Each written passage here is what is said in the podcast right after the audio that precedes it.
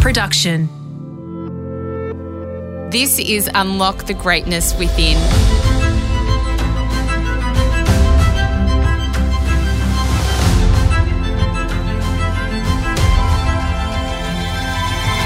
I'm Sarah Grynberg, and for the next five minutes, join me as I take you on a journey that will replenish your sense of self and the world, give you a moment to reflect, nourish your mind, and reset you for the week ahead.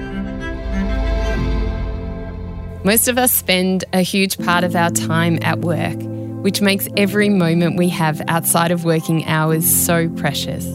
So, in today's episode, I'll be talking about a topic that's extremely important to me the art of working smarter. For general life happiness, fulfillment, and balance, it's essential we're working as efficiently as possible. If you sometimes work from home, this also means creating boundaries and a routine that doesn't disrupt family life. Creating a clear break from work allows you to live your life, be present with your family and friends, and maintain perspective on what truly matters. Keep listening to hear my favourite ways to work smarter, not harder, and maintain a healthy relationship with your work. As Lou Holtz said, it's not the load that breaks you down, it's the way you carry it. Step one maintain focus. One of our biggest enemies when it comes to working smarter are distractions. Whether you procrastinate, allow yourself to scroll through social media, or simply answer phone calls, the key is to disconnect. Only by doing this can you focus on one task at a time until you've finished it. The next time you go to work, write a realistic to do list, clear your desk or arrange it in a way that supports your tasks. Then put your mobile phone in a drawer to turn it on aeroplane mode and get started.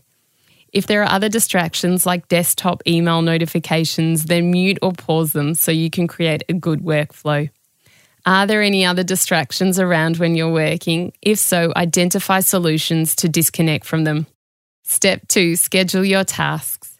This habit, if you don't already do it, is an absolute game changer. Schedule your tasks, and by this I mean not only writing them down, but allocating a length to each task and setting a timer. By timing tasks, you begin to understand how long things take you. You'll be able to create more accurate work estimates and be more aware of what distracts you. Timing your tasks also encourages you to work in a more focused way or even help you identify ways to work more efficiently.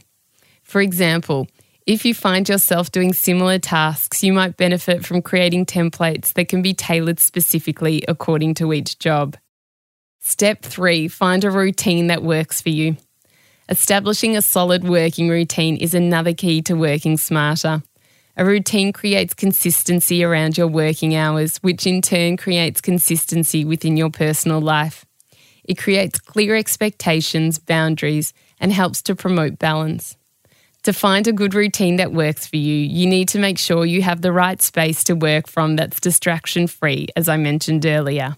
A good routine also means establishing clear working days or hours, and your out of office must reflect this as well so that your clients and colleagues are also on the same page. Having a routine also means that you can make time for self care, like exercise on specific days, following your passions, and connecting with family and friends.